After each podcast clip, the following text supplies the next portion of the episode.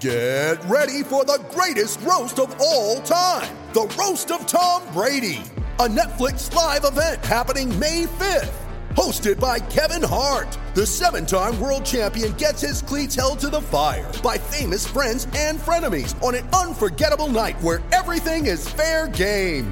Tune in on May 5th at 5 p.m. Pacific time for the Roast of Tom Brady, live only on Netflix.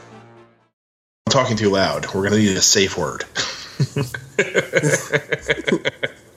you sound good. You sound good right now. What's the safe okay. word, though? I don't know. Estes Kefauver. Um, sorry, that was a mad about you joke for like if you're recording that for like the five people in the audience who remember mad about you. Um, I am recording it, but more, surely more people. Everyone that listens to us is probably, except for Crackles, probably knows mad about you. Yeah, I think they know it, but I would. It, there's more to just. Hey, I remember there was a show that had Paul Reiser on it. True. I, I, the Estes Kefauver joke, I don't think many people remember. No, that's a pretty deep. Yeah, that, that's a deep cut right deep there. Cut. yeah, that's like most people's Seinfeld jokes. Yeah, I hate those because I don't. I've never. I mean, I've watched episodes of Seinfeld, but I didn't watch it. So. Yeah, I like Seinfeld was okay, I guess. Like, I don't hate it, but I, I certainly didn't love it as much as the rest of the world did. Apparently. yeah. No kidding. ah.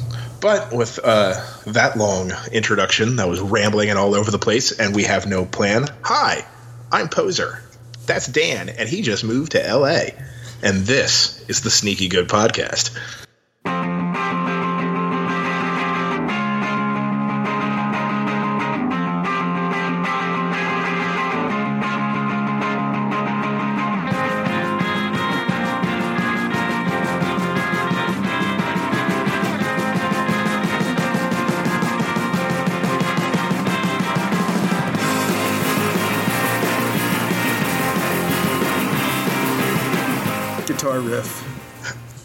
Right. I even paused for guitar riff. Do you like that? So we can have some post production in there.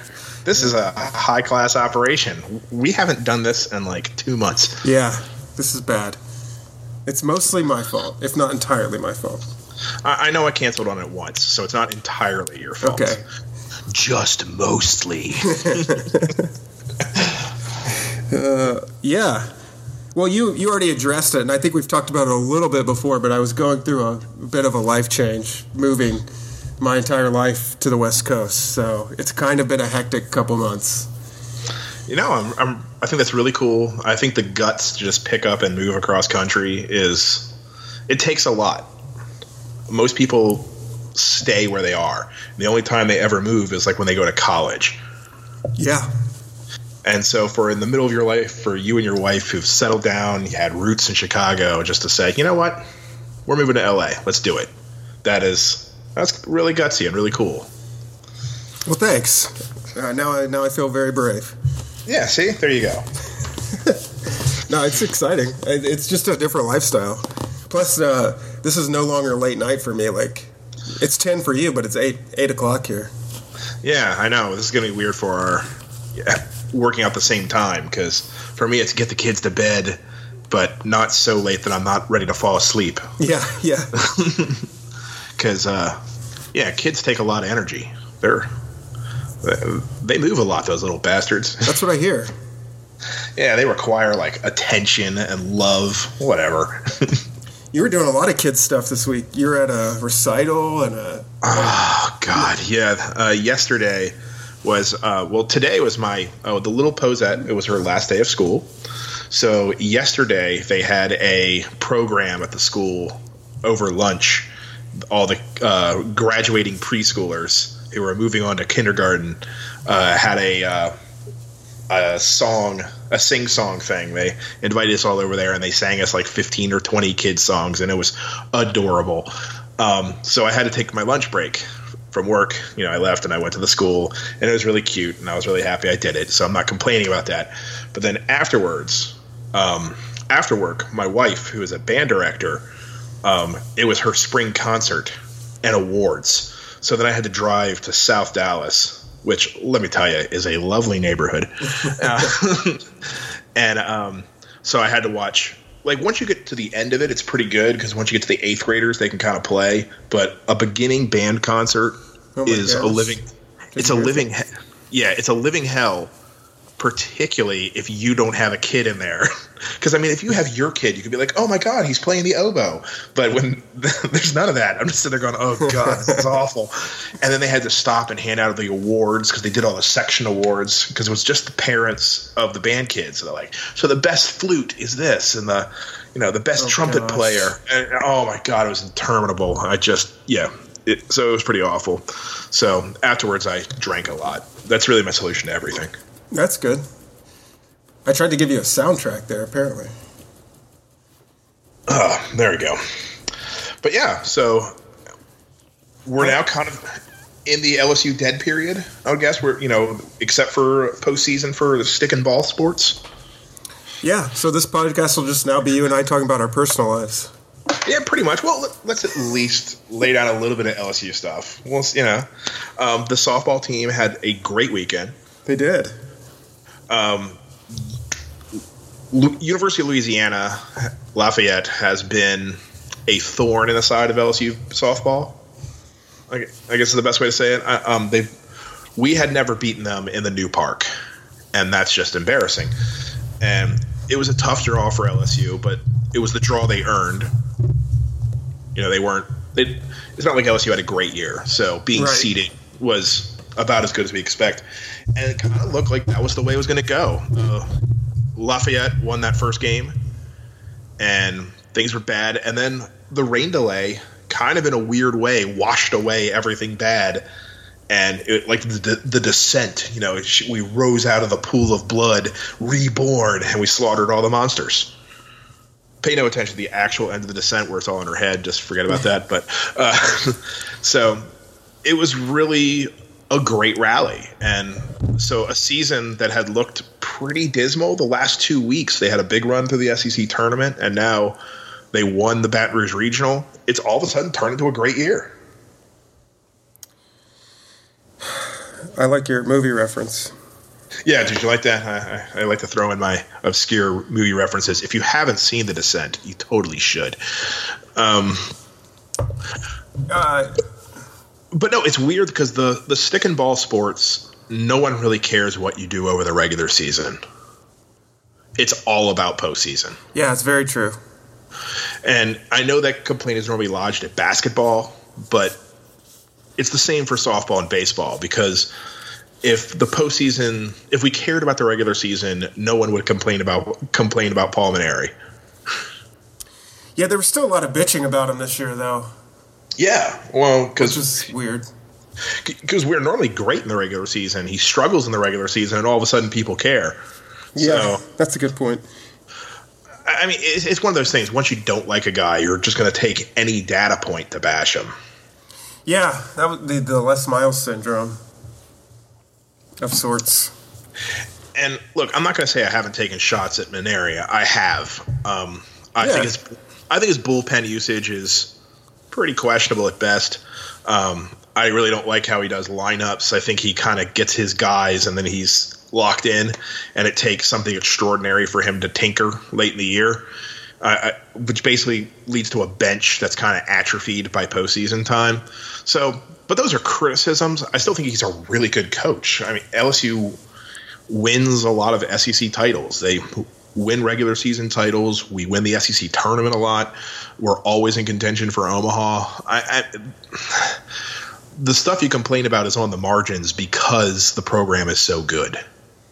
Yeah, we've talked about that before. It's like if you start going through the list of who you're going to replace him with, I mean, what's the list? You know, Yeah, there's, I- there's not really a list. I don't think.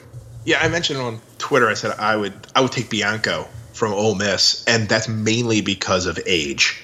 Yeah, I I think, and but the thing is, Ole Miss fans have their problems with Bianco. He has the same lack of postseason success, yeah, and so it's it's one of those things. The grass is always greener. Uh, the fact is, we're never going back to a Skip Bertman era where we're in Omaha every year. We're winning the national title every other year. That was that was a huge outlier.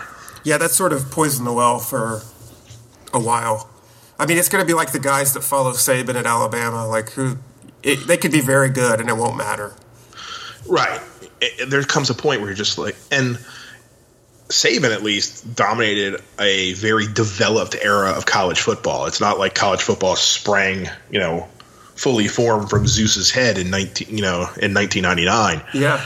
But uh, um, Bertman, that was really the infancy of college baseball as a national sport. Yeah, that's true. It, it, the sport hadn't quite become what it is today, so it was. I hate to say easier to dominate, but it was easier to dominate. well, yeah, you had like what a handful of. I mean, Texas has been around, USC. Um, yeah, well, back then it was like the the West Coast teams Arizona were awesome. State, yeah, yeah, Arizona State, USC, they were great. Then you had your smaller, you know, like Fullerton was really good. Yeah, and and then you had that weird middle of the country Oklahoma State was good back then. Yeah, you know Texas, of course, and the SEC was up and coming, and then it didn't really arrive until LSU won, and then everybody started winning out of the SEC. Um, but also, like Miami was pretty good. You know, Florida State's been eternal. It seems just always in the mix and never winning the title. Mm-hmm. But it took a while. For a long time, it was Western teams win and Texas, and that's it. Like those are the the only teams who are going to win the title. And then Miami for a while, but that's because they had Morris as the head coach, who Skip Bertman basically after a while surpassed his master. You know, you know the the teacher became and the student became the teacher. So that's where we're at. I mean, uh, how are Yeah. you feeling about the teams going forward? You know, softball. I don't know what to expect. Um, Yeah. Florida State. Florida State's really good. Um, they they kill teams in the Tallahassee regional. Um, uh, this year's a success no matter what. So if they lose, they lose. They win, they win. We're playing with house money at this point. So um, I think it all depends on how far, how well Hoover pitches. Um, she was awesome. If if she can keep that up, and she's been hurt all year, if she's over her injury and it's back to Carly Hoover, LSU can win the title. Um, they have who Walljasper is a great number two. Sydney Smith, who we didn't even have to use, is a great number three. Uh, so there's depth to that rotation, which would really help if they make it to Oklahoma City. So softball's in a good place. They're a contender, but they're not the contender. I'm surprised you said you think they could win. I, I think they can because there's no one out there who just is steamrolling everybody. Yeah. Um, Florida's really good, but they look. Florida is awesome, and they didn't win the SEC tournament. Um, there's what eight, nine SEC teams made it to the Super Regionals, and we play those teams week in, week out. So there's going to be no intimidation factor. Um, you know, you always worry about Oklahoma, but they struggled to get out of their region. They lost their first game, had to come out of the losers bracket. Uh, Michigan doesn't look like a typical Michigan team. Actually, they lost to Washington. They lost to Washington. Um, so there's a lot of contenders out there. They're all really every seeded team I think won their won their region. So there's no there's no David. It's all Goliath. Yeah. Um, so I think it's an open field that any one of the 16 teams team any of the 16 teams left can win. Um, baseball, on the other hand, I, I think is in a much better place. Like softball, I think has a puncher's chance. Everybody's a contender. I think baseball is rounding out to be the contender. They're playing great. Yeah, it's about time, I guess. I mean, it, it, it seems like, like I, I already mentioned it, but like there was a lot of bitching about Mainieri, and the team was sort of, I don't know, I don't know if up and down is the right word, but They were just mediocre. They yeah, were, they were, they never like, I think everyone was expecting this to be the clear dominant best team in college, and they I- never really became that. and look, that wasn't an un that that thought wasn't coming out of nowhere. No, no, Uh, no, no. You had Lange and Poche at the top of the rotation. You returned so many upperclassmen hitters. I mean, you have Kramer Robertson, Cole Freeman. I mean, this lineup was loaded, and they just didn't quite have it, whatever that you know nebulous it is. And then over the like the last month, they found it, and they th- this team has the swagger that LSU teams used to have. Which is interesting. I mean, that's kind of what we like to see from them. It always Yeah, felt like like- we played with an edge when, for our best teams. Yeah, like this is a team that knows how good it is. And I, I- what I really liked is Kramer Robertson earlier in the year, like he took the criticism personally. And I remember he said something about like I've sucked, which is really at the time you're like, well, whatever. You have well, he hadn't sucked, but you know, you like to see your leaders taking responsibility. But instead of just taking responsibility, he has then used that as motivation. He has been awesome since he has said that, and he's been the team's best player, and he's the guy who's leading the way. So I think that's where he, he like refound his cockiness when he said "I suck." You know, he meant it, and so now when he comes forth and says "I'm awesome," he means it as well. And I think that's really shows where the team is, where their headspace is right now. How much credit do you give Mainieri? Like, do you feel like, yeah, is there room for this to be a like a sort of a situation where he let the team kind of grow into itself? Yeah, I mean, look, you got to give a guy credit. Uh, look, if we're to bash him when they lose, and you know we're to bash him if they lose, so you have to give them credit when they win. And yeah, this team just emotionally seems in a better place. And what I liked about it is this team faced a lot of adversity earlier in the year. You know, uh, you know, Jordan had the injury. Deichmann, we weren't sure what his health was going to be early on, and he's he didn't miss a beat. So this was a team that early on was like, okay, we're missing some of our best players. I don't know what we're going to do. And to give Mainieri credit, the one thing he doesn't do is panic. He, if anything, Mainieri's a little bit too cool. like he sits on his hands too much. Is the Yeah. is is the bash on him?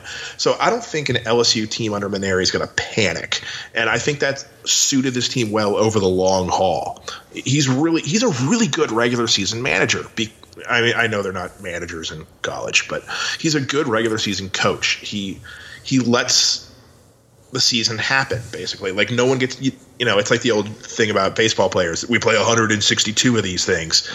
You know i know college it's only 60 but it's the same thought. Like you don't get too high you don't get too low.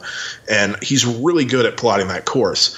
His problem has normally been flicking that switch. You know once you get to the postseason finding that extra gear. And you know all of a sudden that cool under pressure no longer seems like cool under pressure. It seems like i don't know what to do Which is a good mantra. Not that I don't know what to do, but the cool under pressure is probably good for tournament time. I mean, you know for a team that has gotten unfairly the reputation of like cracking in the postseason.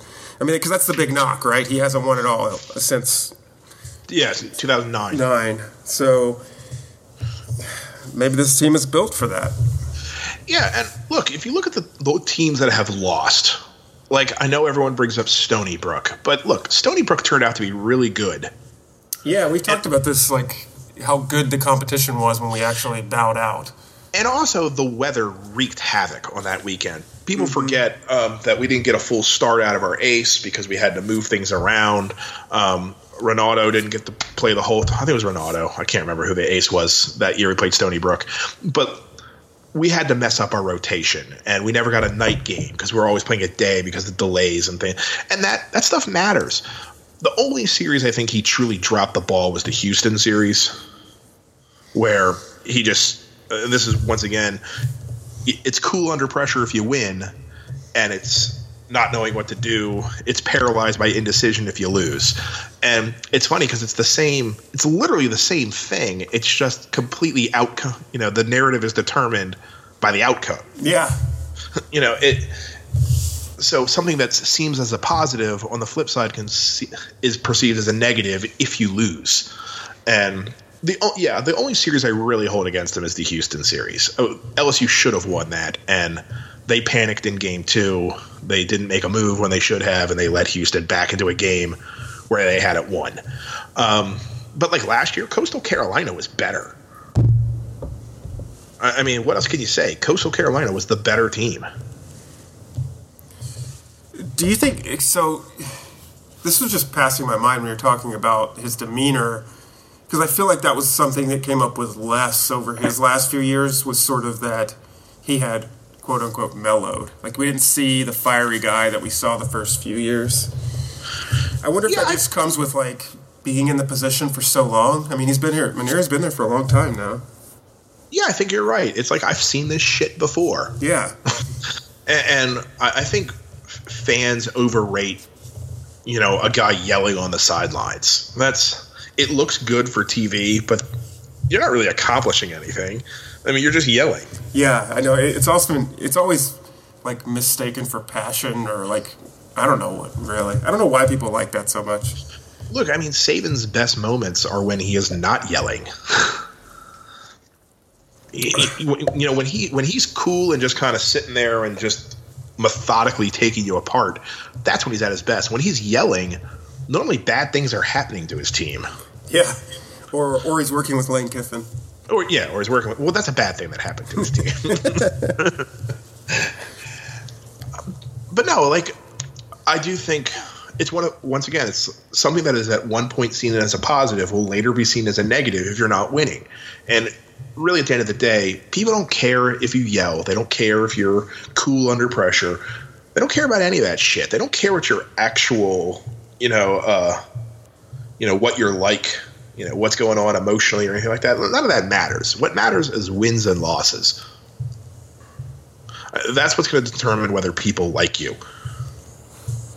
Oh yeah, that's for sure. and, and, and but then when if you're a program like lsu or oklahoma sometimes winning isn't enough. The kind of winning that you need to do at a school like ours is you have to win national titles or people are still going to bitch. I mean people at oklahoma are going to comp- complain about bob stoops all the time and on the one hand that's insane bob stoops is probably one of the hand one of the handful most successful coaches in college football on the other hand, I see where they're coming from. You want to win national titles. And it was the same thing with Les. And, you know, I don't want to relitigate Les Miles getting fired. It, We should. we should. You know, no, it's just, I mean, it happened, but I, I do think it's like the perception of the coach. Now, Orgeron's in there, and he's a, you know, he's a good, fiery guy. He's good Cajun. And if LSU starts losing, people aren't going to be like, well, it's okay because Orgeron shows a lot of passion. No one's going to say that. They're going to say he loses too much. At the end of the day, what matters is wins and losses. Yeah, we've talked to before about Orgeron is going to be a bit more. Uh, I don't know, business-like is the word in the way he handles things. Like I don't think Les tended to keep things in house and be a little more patient and sort of like let things sort of naturally go.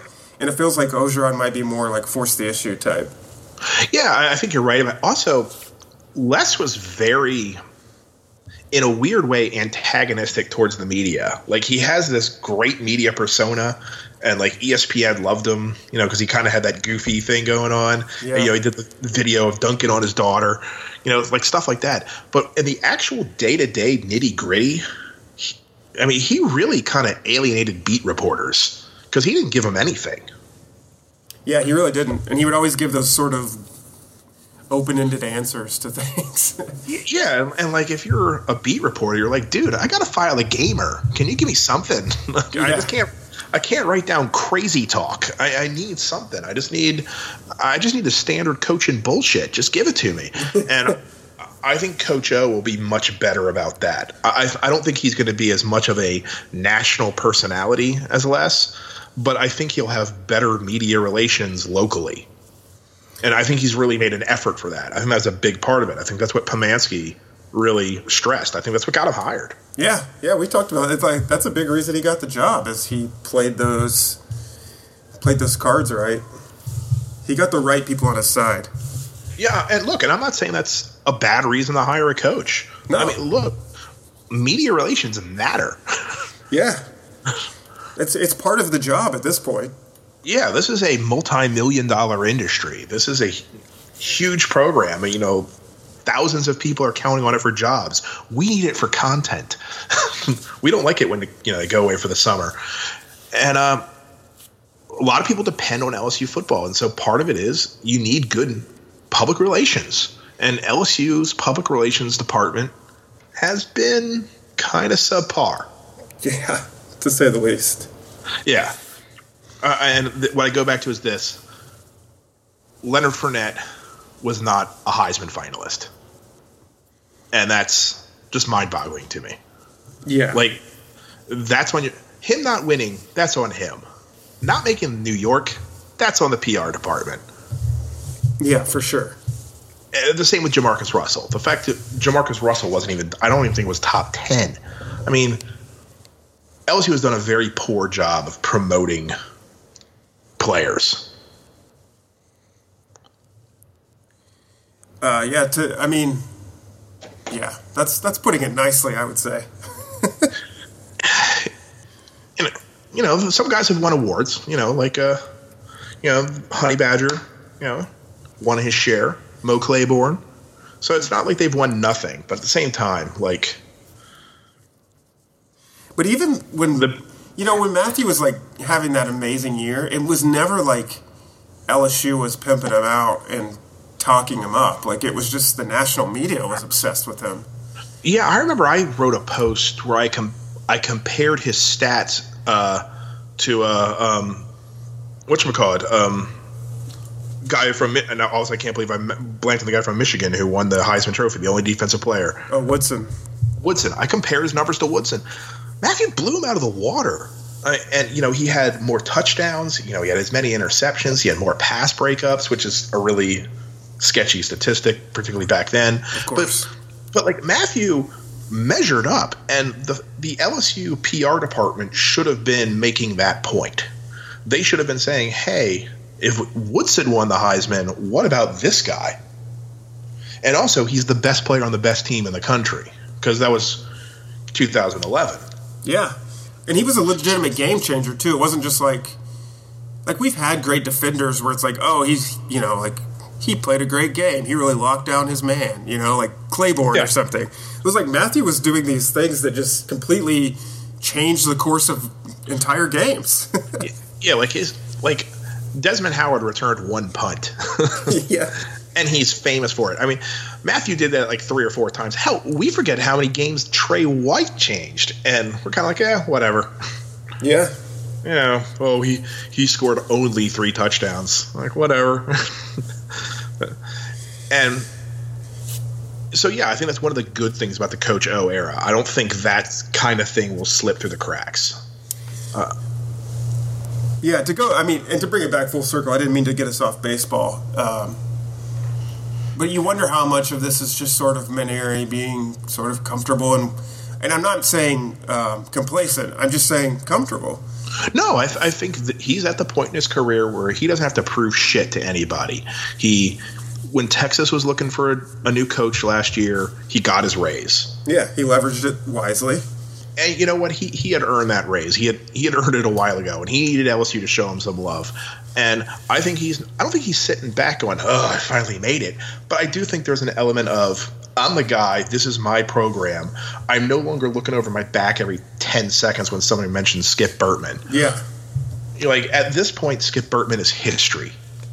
for like sure. and he's he's beloved history and i'm always going to love skip I, I mean skip is skip's god I, I, I- Yeah. and everybody and everybody knows that but he's at a point now where he's no longer threatening to the present which i think he was even back in 2009 yeah, for sure. Well, you're still dealing with all the smoke Laval, yeah No, yeah like- exactly all that crap. So, and, and uh, so and also i think a thing that's helped Mainieri is just how much south carolina's fallen off this year yeah, I they mean, really took a tumble. because South Carolina's been the dominant SEC program, Mm-hmm. and there's kind of been like, hey, we're losing, we're losing our identification as the premier SEC baseball program, and eh, the the transition from Tanner is showing that it, it ain't that easy. You know what Mainieri has done is really really hard. Yeah, uh, we've talked about before too. I keep saying that, but like this, keeping a program at a top level is much harder than building one to a top level. I think. I, I I think it is too. Uh, uh, it's it's these things are not self sustaining, and we'll just bring it to football because you know people care most about football. Like, look at Texas. Like, Yeah. like Texas has its own TV network, and they can't churn out eight win seasons. Yeah, no reason for that program to ever be in the state that it's been in. Yeah, I mean Notre Dame at least has the academics excuse. Yep. And hey, does anyone know what Notre Dame did last year? Does anyone know their record? I, Uh, let me. Uh, I'm pulling it up. Uh, looks like Notre Dame went four and eight last year. Notre Dame went four and eight. Oh, I- first I've heard of that. Um, but yeah, like these massive well, USC, they were a machine, and USC fell off for a few years. And I know part of that was probation, but that's it's been a few years since then. They have not, you know, and in their absence, other programs have risen. Most notably, Washington. Yeah, and I'm probably the most um, of anybody on our site. Probably the most like our football program's not going to go down. Uh, but that's, I mean, yeah, I guess you when when Texas was riding through Mack, like they didn't ever think they would be whatever five one team either. So Yeah, no one sees it coming. it's this uh, unexpected. Like I don't. People are like, well, the people that hate Orgeron are like, he's going to tank the program. And I just don't really see that happening because of the way he recruits. I don't know that he'll take us to new heights or even like super heights, but I think he'll be a solid like nine winning, nine games, ten games here and there kind of coach. I, think I don't two- know. You never know. You know. I, I think two things will say are, are going to define him. One, I think you're right. The recruiting, he recruits light, lights out. And I think secondly, it's just how down the SEC is. I I think the SEC is about to take an even steeper turn downwards. Uh, the coaching talent is not there. And if you compare us to the ACC, and I, I'm banging this drum a lot, Yeah. the ACC is on, is on the ascent, and they've already caught the SEC. They're just going to keep going forward, and the SEC coaching fraternity right now is a, extraordinarily unimpressive outside of Saban. So I think Coach O can win ten games because he's coaching against a bunch of substitute teachers. yeah. Yeah, Who was that that tweeted about this uh, a couple weeks ago about like after Saban named the second best coach in the SEC, and people Yeah. were like, "I guess Kevin someone." I Yeah, like I, I'd say Dan Mullen, and Yeah. that's kind of an excitement of everybody. Like Mullen's won more than anybody, and he's won it at Mississippi State. That's hard to do. Yeah, um, the door is open for LSU to keep winning, mainly because there isn't. Auburn's up and down all the time. Um, Arkansas is not quite what they once were. Um, A&M is up and down all over the place, and they can't play defense. It's just like there's no one on the schedule that scares you. No one's terrible. I'll give them that. Like we no longer have a Mississippi State doormat, but everybody's like a six and five team. yeah, yeah. There's really needs to be some people turn, you know, either less come or not. Sorry, either O comes in and turns LSU back into like one of the top two teams in the conference, or you got like Sumlin, Malzahn turning those programs up, or McElwain, I guess, turning them like Yeah. turning the page and being what they haven't been. Otherwise, like I don't know who else in the you know conference can really compete at that sort of Yeah. national level. Like I don't see Arkansas or Mississippi State being. It's Auburn. Uh, yeah, it- Yeah, I mean they're the ones. at least in the in the West. In the East, you have Tennessee if they can ever get their act together. Florida, of course, Georgia. I mean, there's plenty of options out. South Carolina, I think, is Clemson's showing how strong the recruiting base is.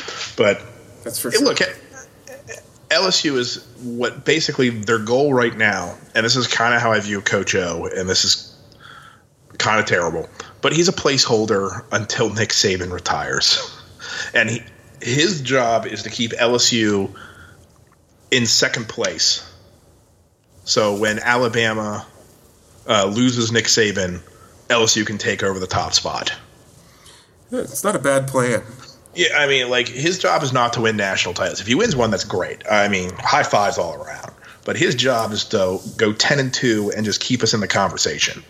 And so, and when Alabama falls off, we can start winning again with a, let's face it, probably another coach, because Orgeron's older than people think. Yeah, You wonder, like, gun to head, if Alleva would would cop to that. Do you think Probably he, not. he genuinely believes he hired like a guy The that's best- Gonna, yeah, a guy that's going to win national championships. I don't think you can plausibly argue he thinks he hired the best coach in the country. He, I, I don't think there's any way you can make that argument. I think he hired a guy that he was comfortable with, and yeah, I think he can win the national title at LSU. But he's banking a lot on we'll have a decent head coach and great coordinators. Yeah, And right now, and right now we have great coordinators. But We do. They're they're not going to be here for very long. Such as the role of great coordinators. yeah, onward and upward. So we could be killing time until Aranda can become head coach. You talked about too that like the ACC coaching fraternity has improved, but the Big Ten as well.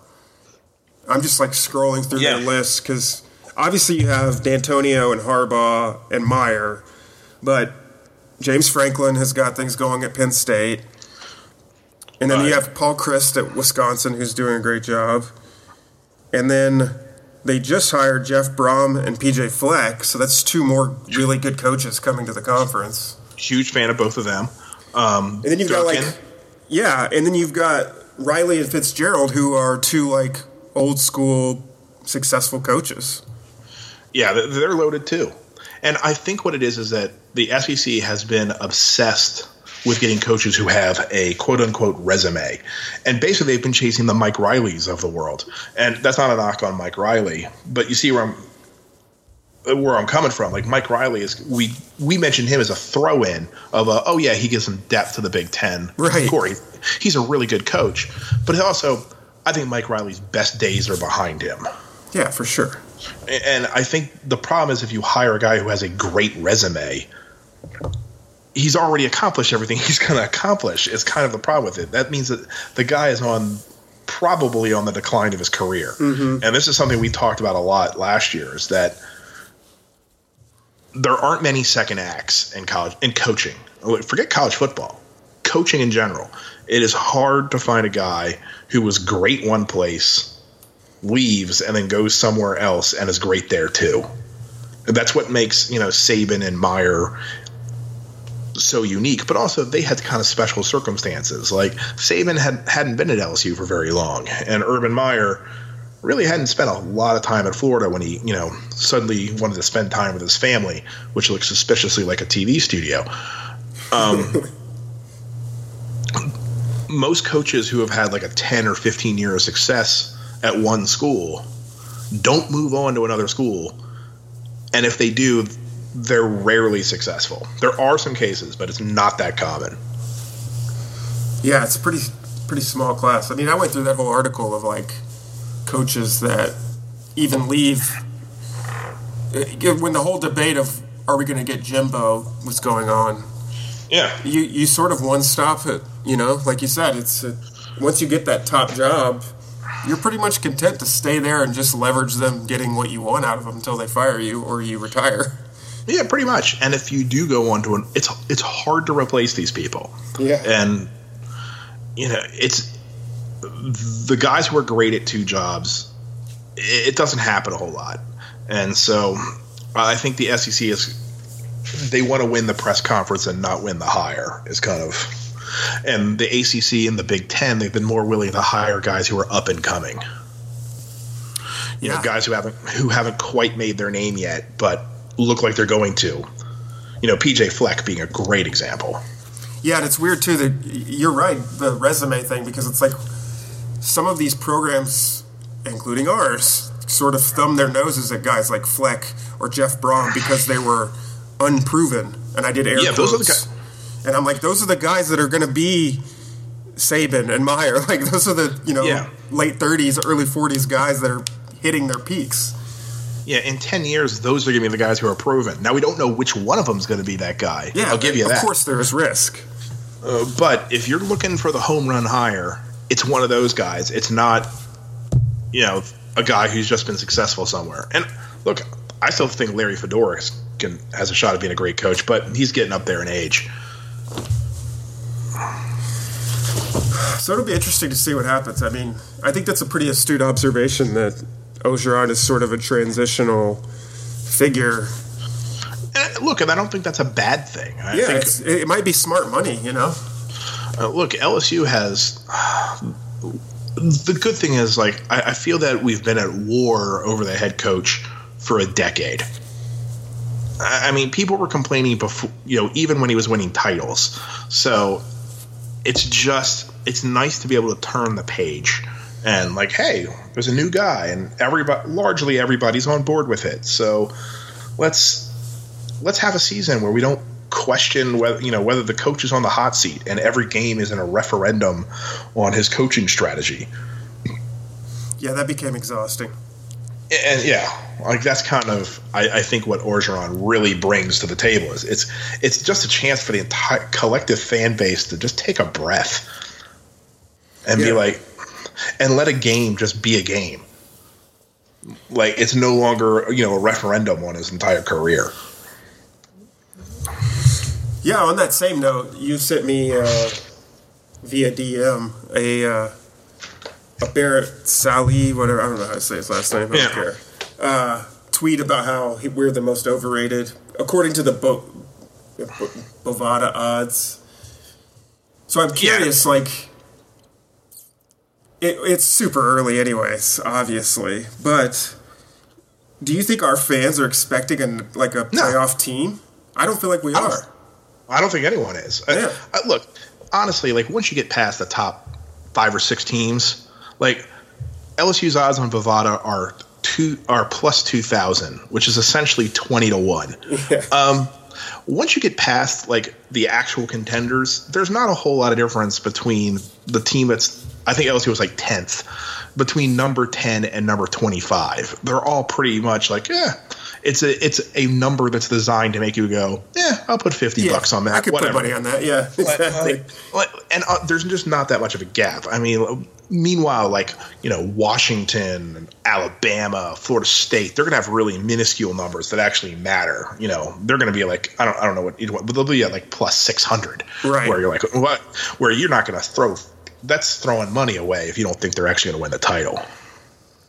Like if I was in Vegas right now and saw LSU was plus two thousand, I would place that bet just for shits and giggles. Yeah. Like, like that's that's how long of a number is. That's not a thinking bet. Like it's not. Once the odds get that big, it's no longer about how good you are. It's just about, not looking like a ridiculous number. By the way, I just remembered this week. I'm super pissed about this. I was in Vegas last fall, and it was. um I wanted to bet Clemson to win the title, and it was the weekend that like all that shit weather hit the East Coast. Oh, so Oh, yeah, like all yeah. the Carolinas were like all stormed out, and yeah, it was. I think it was Florida week, so our game got canceled and all that shit. And so they pulled Clemson off the board. They wouldn't even let you bet them. Oh, that's I just un- I think they had pretty good odds, so like it wouldn't have been a big win or anything. But I'm still kind of pissed because I would have won some money. no. That kind of sucks. Yeah, you got you got hosed on that one. Yeah. Anyways, that was a detour. But I, yeah, I think you're. I think you're spot on. I think it's weird to. I don't see us as. I think we'll be good, but I don't think we'll be a playoff team. I think the question is whether we finish second or third. It's between us and Auburn, and I think we're both miles behind Alabama. Yeah. Yeah, that's I- I mean- I, I mean, look, if everything comes together, you can envision a scenario where LSU runs the table. Like you, you can picture it, Oh, yeah, like- of course. But it's look. It, also depends on what you think of Danny Etling, yeah. I, and I think Etling's a guy. And I know, like Seth Galina, you know, loves him and thinks he's going to be a star. And if you have that kind of commitment on Danny Etling, well, then that means we have a quarterback. And if you have a quarterback Anything you can do it exactly because you know you have Derrius Guice who's going to be a Heisman contender. You return a lot of the offensive line. You know the defense we lose a lot, but you know what? You still have a pass rush. You have Arden Key, and there's a mm-hmm. lot of ath- athletes in the secondary. You know it. That's a good team. So you can sit there and but the big question mark is will we be able to throw the ball? And my attitude towards it is kind of maybe. but I know there are people who are like, no, Etling is the guy. He can throw the ball. This guy's going to be great. And I don't agree with that. But if you do believe that, then you do think LSU is a national title contender. Yeah, I think so. I mean, I. It, I mean, uh, shock of the century here that our LSU football team is going to depend on the the quarterback again. Yeah, but this is, I think, a little bit different. I think with this one, it's. I think we're. I don't want to say killing time. Once I called, you know, Coach O a, you know, an interim hire almost. That's kind of how I view Etling as quarterback. Like Canada wants to put in, you know, the modern college offense, and that means, you know, uh, a quarterback who can run a little bit, and that's not Danny Etling. Which means if Danny Etling's the best quarterback, we're waiting a year to install the full Matt Canada offense. And that concerns me a little bit, but not enough that it keeps me up at night. Because, you know, at the end of the day, you got to play with what you got. Yeah, for sure. Yeah, I think they're definitely going to try and. Well, it, it, honestly, our best player in offense is Guice, so yeah, yeah. Any any any effort to do anything but feature him is one in vain, basically. but they can do creative things that maybe the previous coaching staff wasn't doing so well. Yeah, and I, I do think our receiving core is going to have a little bit of addition by subtraction. Um, I don't want to belabor how how disappointed I was in Malachi to preseason, but I, I think the quotes that have come out of from the younger players, like when you read the preview, I, I do get the feeling that he was, uh, let's just say, not the best guy in the locker room. Well, has there been some bad talk? Well, no, it's more like you know, it's a fresh start. You know, the air is clear, but also like when Dupre came back, like you know, for his junior year, if I would have known what I knew, I wouldn't have come here. Kind of like I, I just think he. I mean, I don't think he was like saying let's get coaches fired or anything like that, or I'm not going to work. But I, I do think he wasn't happy, and it showed up in his play. Yeah, that's fair. I mean, it's pretty interesting how far he fell in the draft. Like I, I didn't think he would go high, but I didn't think he would fall that far. But honestly, I'm I'm actually I would have taken him lower. But honestly, he ended up in a good landing spot. Green Bay. Oh yeah, perfect place. That, you know, look, if he, if he doesn't make it in Green Bay, that's his own. Uh, that's on him. Yeah, I mean, there's no more non-passing game, no quarterback situation there. And also, he'll be able to play the slot which I think the biggest knock on Malachi Dupre was towards the end of the year, he couldn't get off the line of scrimmage on his own. And for an elite wide receiver, that's bad. I mean, there's no way to say it. Like, that's part of the job. And the fact that we had to move him to the slot kind of speaks volumes about where he was.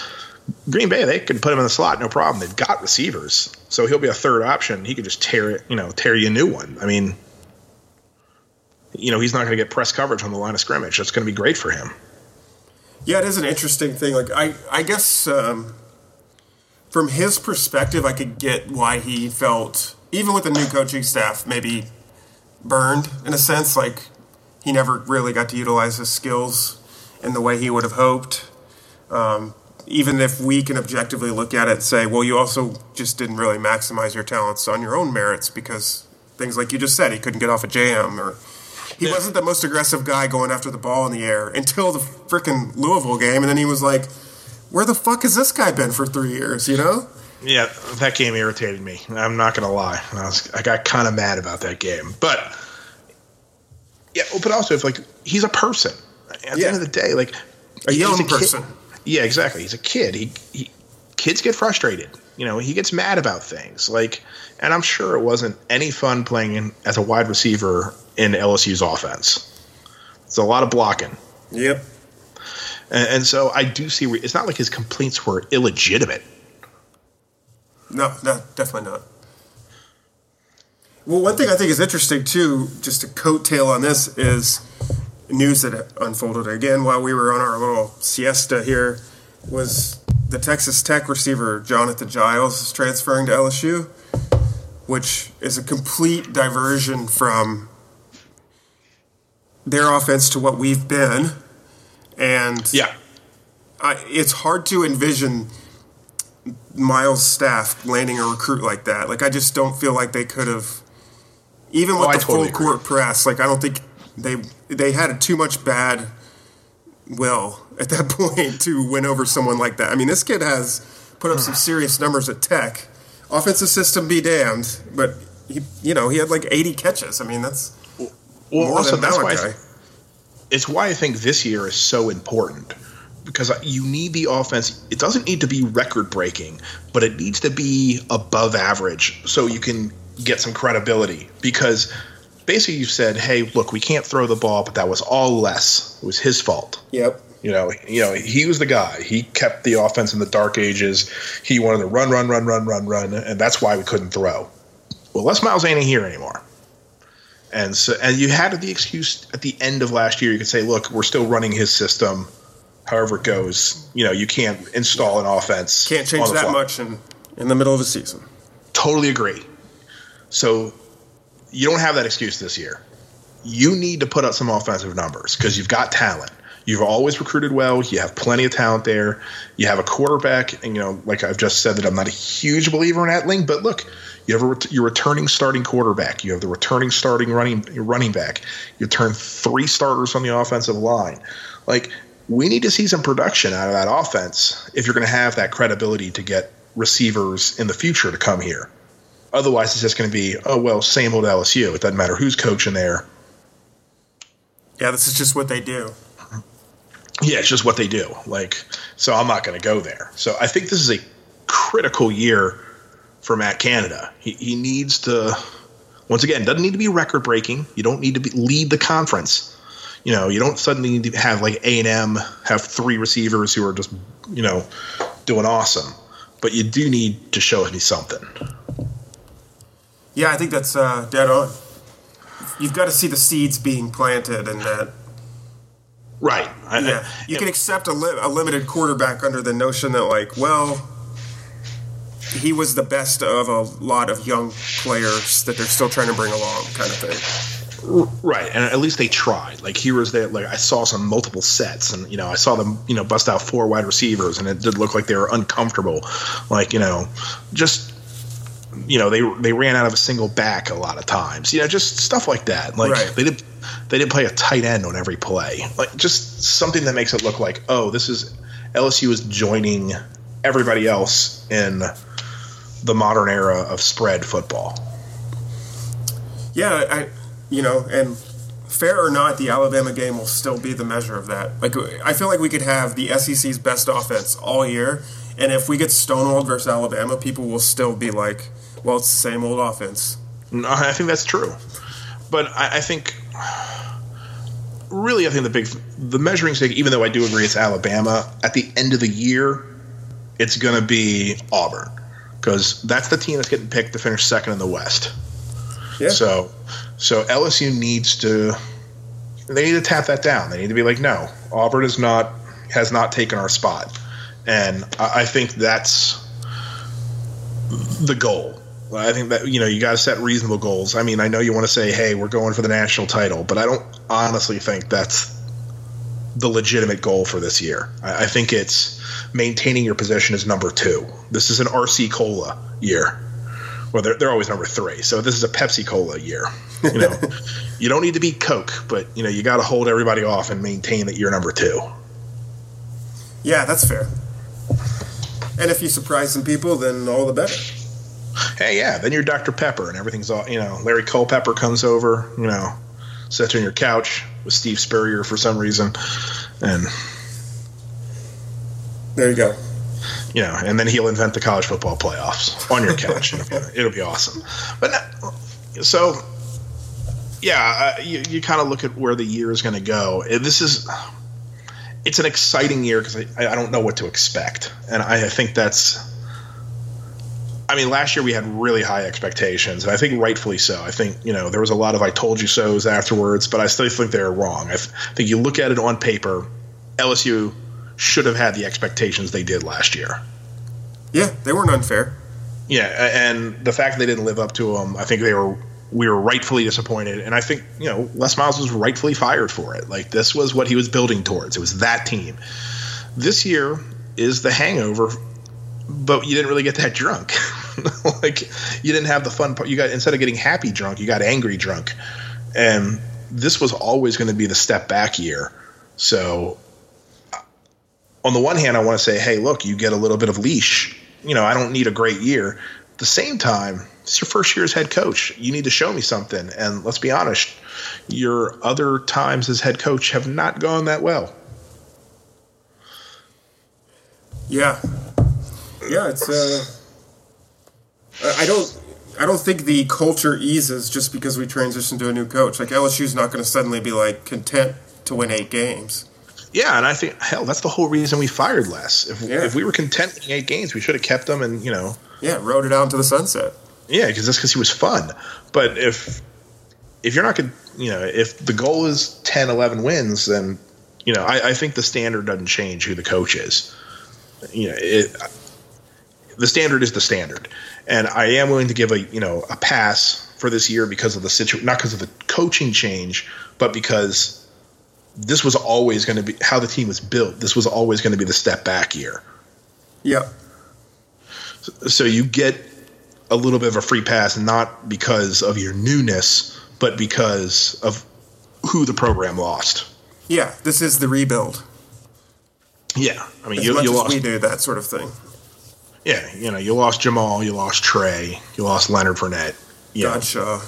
you know Malachi, um, Travin. Uh, I mean, I mean, it- you lost. Yeah, you lost a you know a lot of guys. Yeah, NFL type players. I had this thought. This is totally off LSU subject, but I was All right. watching this video before we got on of the Auburn band during the kick six, which is a great video because I don't know why this camera man had the wherewithal to record only the band and how he didn't lose his shit like everyone else, but good on him because it was kind of fun to watch the band just lose their minds. But I started thinking, I was like, well, kick six might be the greatest moment in college football history. And it's certainly in the discussion. Yeah, So I was right. thinking it might be fun to do like a series of pieces since we, you and I seem to like these big, long, drawn out series of we, things. we, and particularly about history, I think these are things we like to do. yeah. But we'll- If we did sort of like uh, greatest moments in college football history. so you want to expand it past LSU? That we want to say all of college football? I think so. I mean, we could do. We could start with. I mean, we could do both. Well, how about because you know, look, we'll throw it open to our reader, uh, to our listeners. You know, hit us up at the, you know, at the Twitter address at Sneaky Good Pod, and say, would you rather us do a, greatest moments in LSU history or all of college football or SEC? I'm Yeah. open to any of those. And also, like, do we want to do all time or like, do we want to restrict it to like the last 20 years? Do we want to say in the TV era? Like, since the modern era, I think, starts with 1980. That's kind of my Yeah, it's kind rough. Of, That's kind of my rough starting time for the modern era. yeah, when Um, you start getting back way far, you're just kind of reading everyone else's gushing, and it's like yeah, oh, like I, yeah, like I've seen the film of Red Grange, you know, but it, that's really all I know about Red Grange is that he scored a whole bunch of touchdowns in one game, and apparently it was fucking awesome. like, but yeah, I'd feel bad if we're if we're writing the greatest plays of all time, I'd include him. but. We ran into this problem when we did the greatest LSU teams. It's like, where do you stick these guys?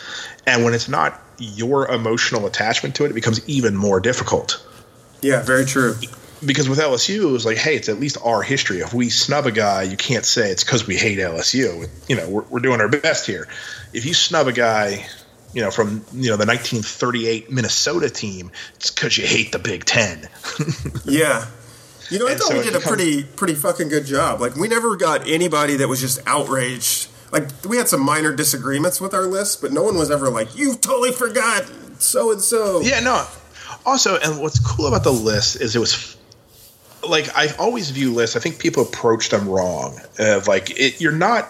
It's not supposed to be definitive. No. it it's more about remembering great players and i love the discussion and so it was also a great way to like remember players or also like promote guys who i think had been kind of lost i remember like you know i made a big argument for chris williams who i think is just a, a great player who's totally lost in LSU's history. And, you know, or Pinky Rohm having like all these punt return history. I never even heard of Pinky Rohm. And like, Yeah. and I think stuff like that, I think is really important as fans because you're not trying to say, oh, well, Pinky Rohm was a better returner than uh, the Honey Badger. I mean, if you put them both on the same field, clearly, you know, Tyrann Mathieu is the better player. But we're trying to like stir the memory or trying to like make people recognize the history. And I think that's the fun of it. It's like it's looking at everything. Yeah, I think we did a good job. If if you listened to the pod and read the series on the site, I thought we did a good job on the pod of talking about fucking everybody, basically. So it was kind of like these are Yeah. the five people we chose in this sea of great players. Like all of these guys are amazing and deserving. We just picked these five. Yeah, and I think that's the important thing. You're like, hey, I like. I'm a big fan of the Hall of Fame. I, I really like Hall of Fame. You are a Hall of Fame nerd.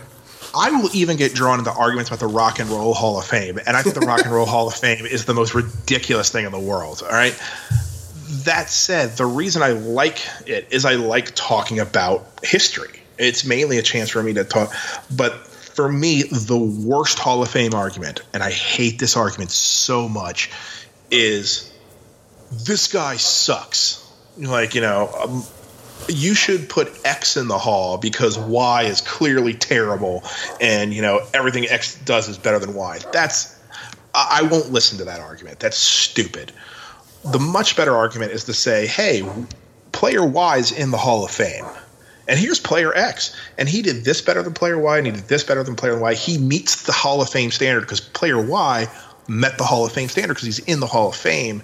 Look at the ways player X also meets that standard. It should be a way to rise everybody up. And also, if you're in consideration for the Hall of Fame, you're already a great player.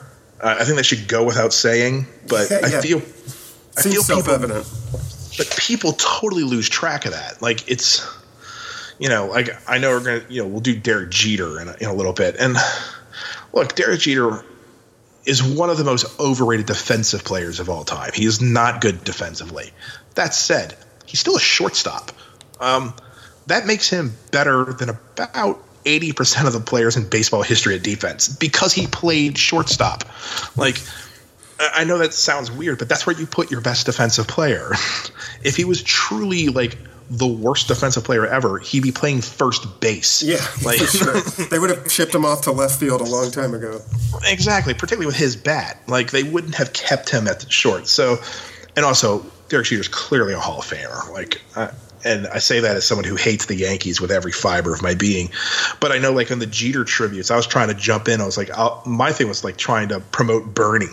Be like, remember the Yankees when they won four or five, their captain was Bernie Williams. Yeah, I saw your uh, your tweets about that. and and they stopped losing, they stopped winning when Bernie Williams retired. Now, this doesn't mean that Jeter doesn't deserve to go to the Hall of Fame. He totally does.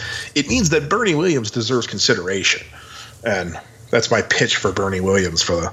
But yeah, like I would love to do like greatest plays. So we'll throw it open to the group if you want us to do college football, LSU, or SEC Yeah, I like that. and we'll and we will then we'll work on a date range but also give you something to read over the summer so that can be our and of course i will we're getting close to doing our unit rankings again which i will make you guys participate in yeah, those are always fun. It, it's a good way to prep for the season too. I, I think so too that's what it really comes down to is you really it's a good way to it forces you to research bit by bit and so and also i like that we have different philosophies Yeah, that makes it fun too because you'll you'll throw your part in, and then Billy is different than you and different than me, but probably closer to me. I don't know. yeah because i feel that you're much more of a talent, a talent evaluator Totally. You're That's- like- I'm, almost like- always basing it on talent. you're like, look, they have this recruit, this recruit, this recruit. They should be good. Yeah. And m- mine is more production. Yeah, what have did they done? do? What have you done? Like, uh, you know, look, it, I remember we had a big divide on this one. Missouri's defensive line was a big divider for all of us. You guys had them really low for a couple of years of just like, look, these guys aren't that talented. And I was just like, they lead the SEC every year in sacks. They got to be doing something right. Mm-hmm. And and so we kind of had like this. And I don't. want to say either one. You know, I don't want to say that you're morons and I was right and you were wrong. Um, because I was right for a while, and then I was wrong. When I, when I got wrong, I went wrong in a hurry. but uh, I liked the idea that we came at it from totally different vantage points, and I think that gives you a good, well-rounded view of things. So play will be a little bit different because I don't know how I'm going to evaluate that because you can't do it on recruiting rankings or you know stats. Like there is no stat for greatness of play. Maybe we should invent one. No, I totally am going to invent one. That's what I'm going to do now.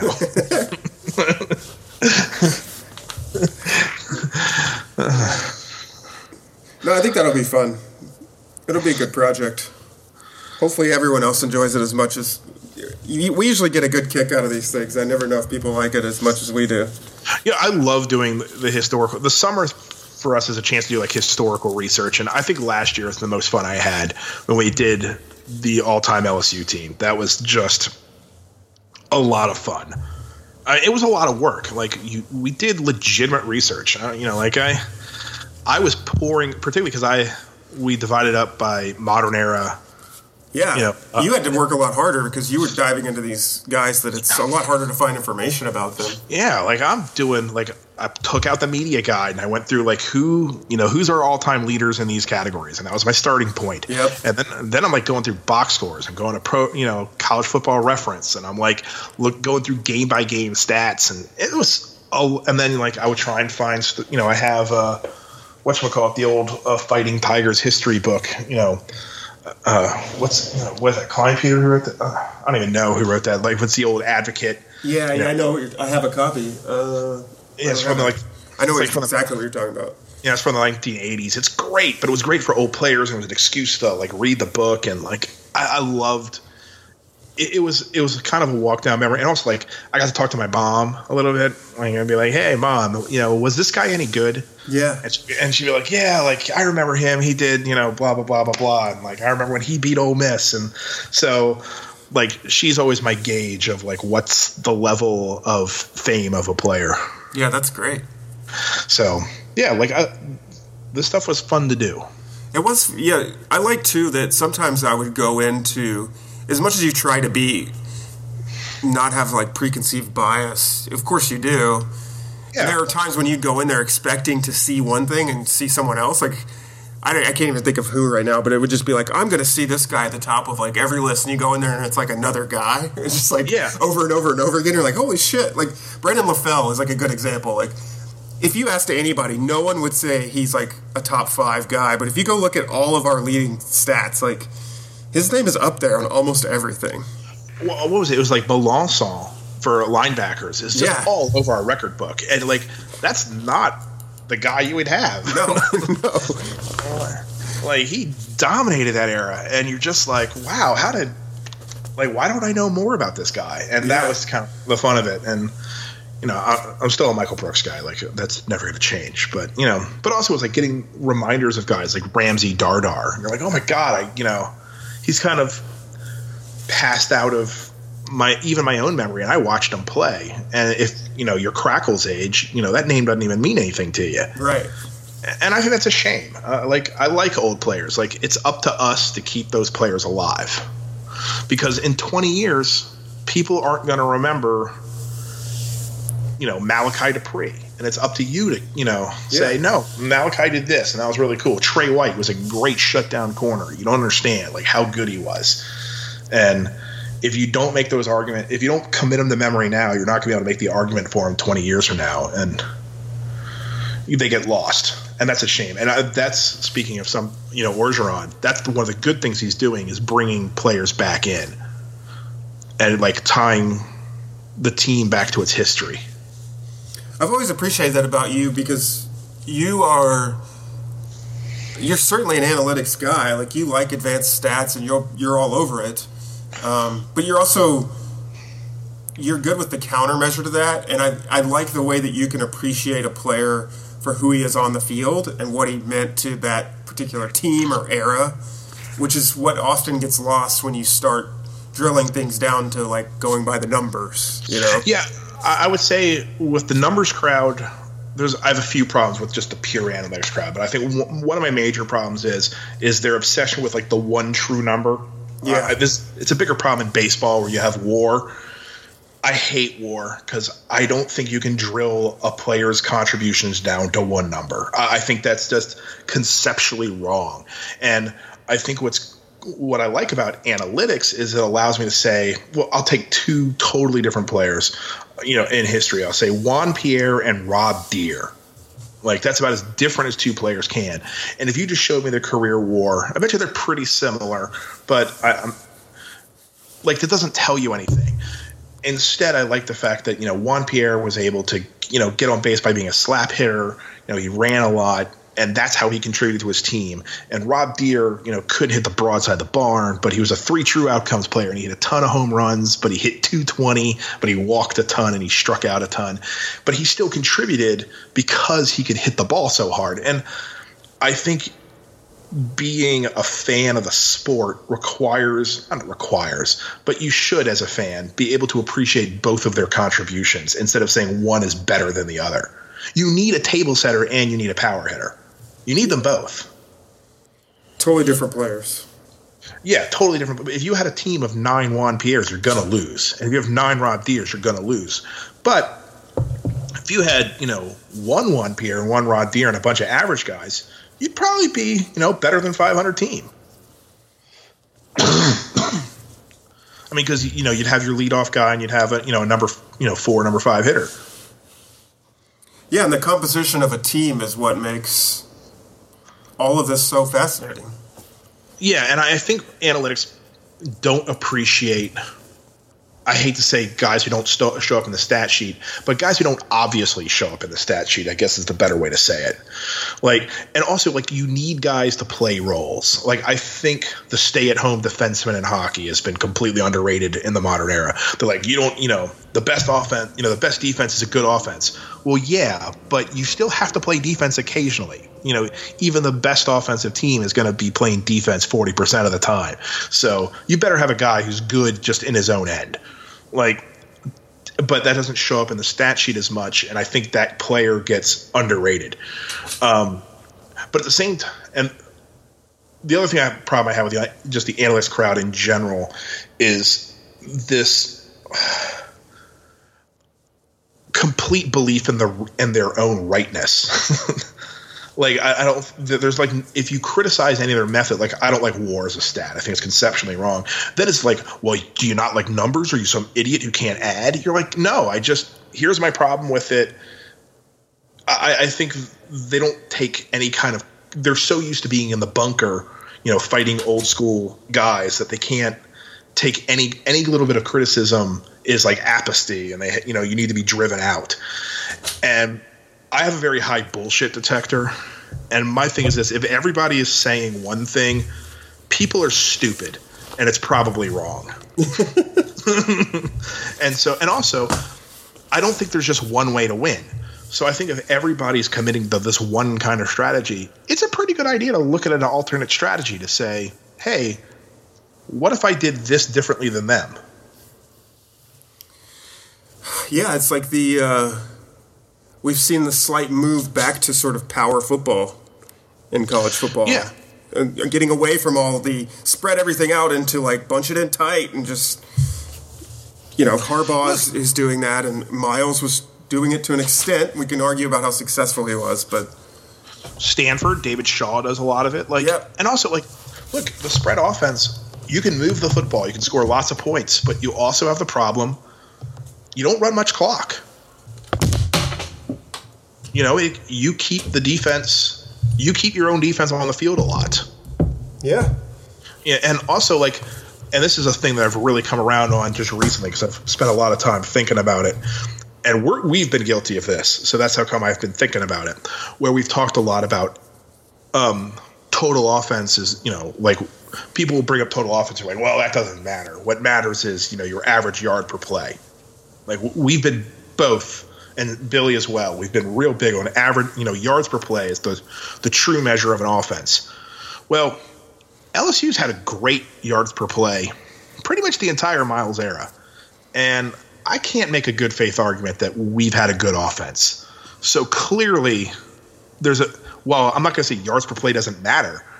I don't think it matters as much as we say it does. And I think total offense matters more than we've been willing to set, admit. Does that make sense?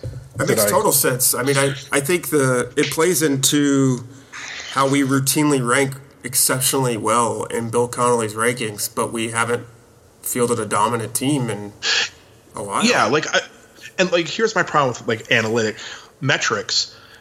Once you start putting interpretation into the stats, it's basically you're you're building your your stats are somebody else's assumptions. And look, Bill Connolly's a really smart guy. And he studies a lot of football. So I'm not saying his, his assumptions are totally wrong, but they're not 100% right either. Look, if he's 60% right, he's doing better than almost anybody. For sure. I mean, it's hard to be right 60% of the time. And so I think some of the assumptions he bakes in to his final numbers I take it with a grain of salt. I much rather have raw numbers. Raw numbers to me are still the most important. Like I want to see, you know, the box score. And that becomes harder when I'm comparing team against team. You know, you have 120. You can't look at play by play data for 120 teams. I get it. So that's when you need Bill Connolly to come in there and say, let's sort through the whole mess of data. But if I'm only dealing with one team, if I'm only looking at LSU, I think we can dig a little deeper than just his advanced numbers. Yeah, we There's, have to. They're a starting point, not a finish, not a finish line.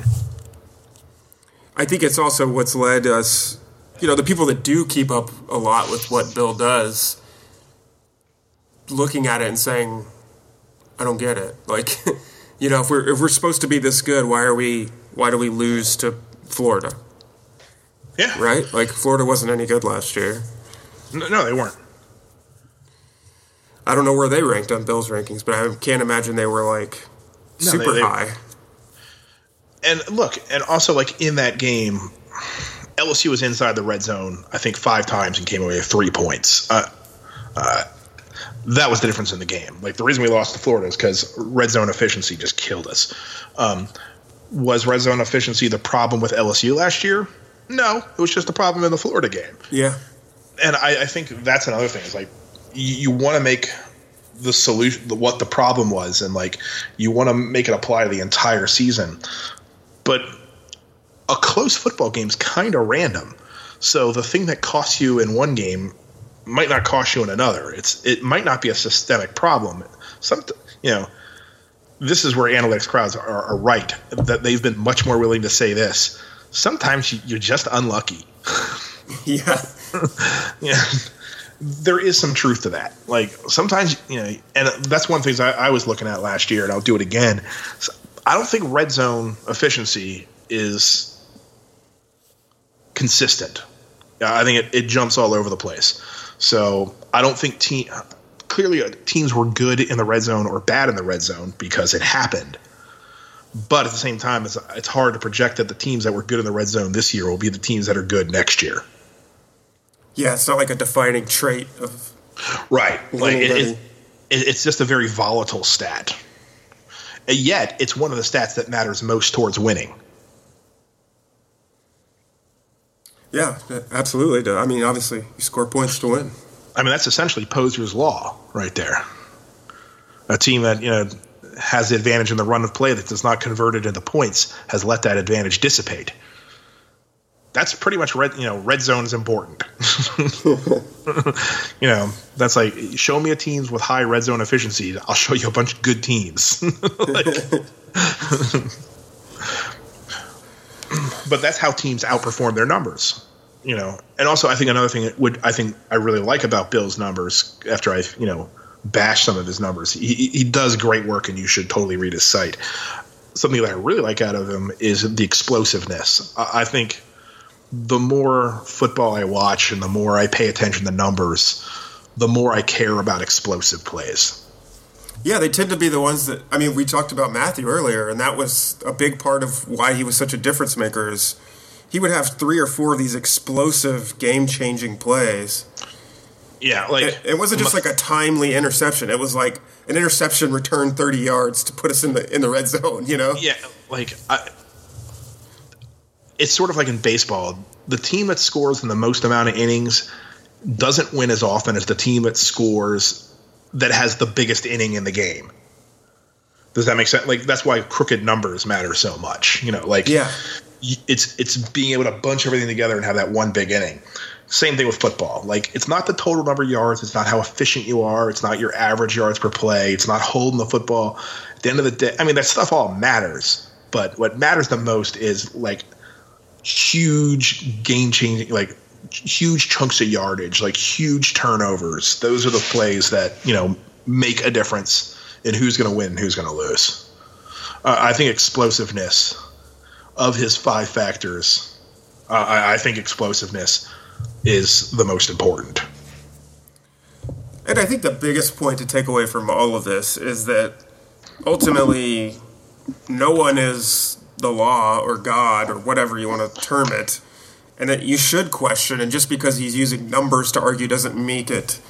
It's not science, it's still guessing, you know? So. I agree with that. Yeah, it, it's a very holistic look at it. Like, yeah, because like even though I say I really like numbers and you're more of a talent evaluator, that doesn't mean I don't look at talent. Like, if I look at a team that has really good numbers and there's no ta- and you know no talent there, eh, I, I I can see where they're coming from. And you're not going to be like if this guy has a whole bunch of recruiting and like their numbers are just terrible, you're probably not going to be like, oh well, everything's fine. Like there comes a point where production does matter. Like we we it's still a holistic, let's look at everything approach. Yeah, it's like UNC from two years ago. What were they like, twelve and one or something like that? And they had the chance to kind of crash the playoff, but everyone pretty much knew they weren't going to, right? Like we all knew they weren't good enough. Right, and that's it tends to play out that way over the course of a year. Like f- frauds get exposed. Yeah, Yeah, if you're not good enough, your luck runs out. The football gods tend to smite you. yeah. well, that's fun. Yeah. Oh, I there should be more holistic discussions. That's all. No, I agree with that. Like, consider everything. How about that? Like, Yes. nobody knows what they're talking about. At the end of the day, like, we're all trying, but nobody has the answer. So, feel free to call people out on bullshit. Definitely. Just not us, or we'll ban you from the site. Yeah, we'll totally ban you because fuck you. I, I am, We don't have time for that shit. I am ruler. I, and a hypocrite.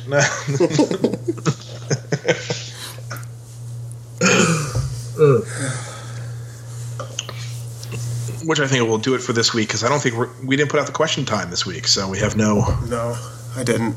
I'll get back It's in the groove. Yeah, this was a get back in the in the groove of doing this kind of thing. It almost didn't happen because my wife threw a curveball at me, but I was like, nope. I said I'm recording, and I am recording. Look at that, good for you. I put her in her place. oh no, God! Now this this was literally the only day this week we could do because uh, yesterday I had the the band concert. Tomorrow I'm seeing Into the Woods, the last of my. Uh, um, Oh, your season tickets. yeah, we, we need to talk about like my all the plays I saw. We, we can do that. We should. Uh, um, you know, we can we can do the theater review, and then uh, tomorrow we're and then on Friday we're leaving for the ranch. So this was literally the only day this week that I was available. Well, I'm glad it worked out. It was long overdue. Yeah, I haven't. Yeah, I haven't talked to you in forever, and I'm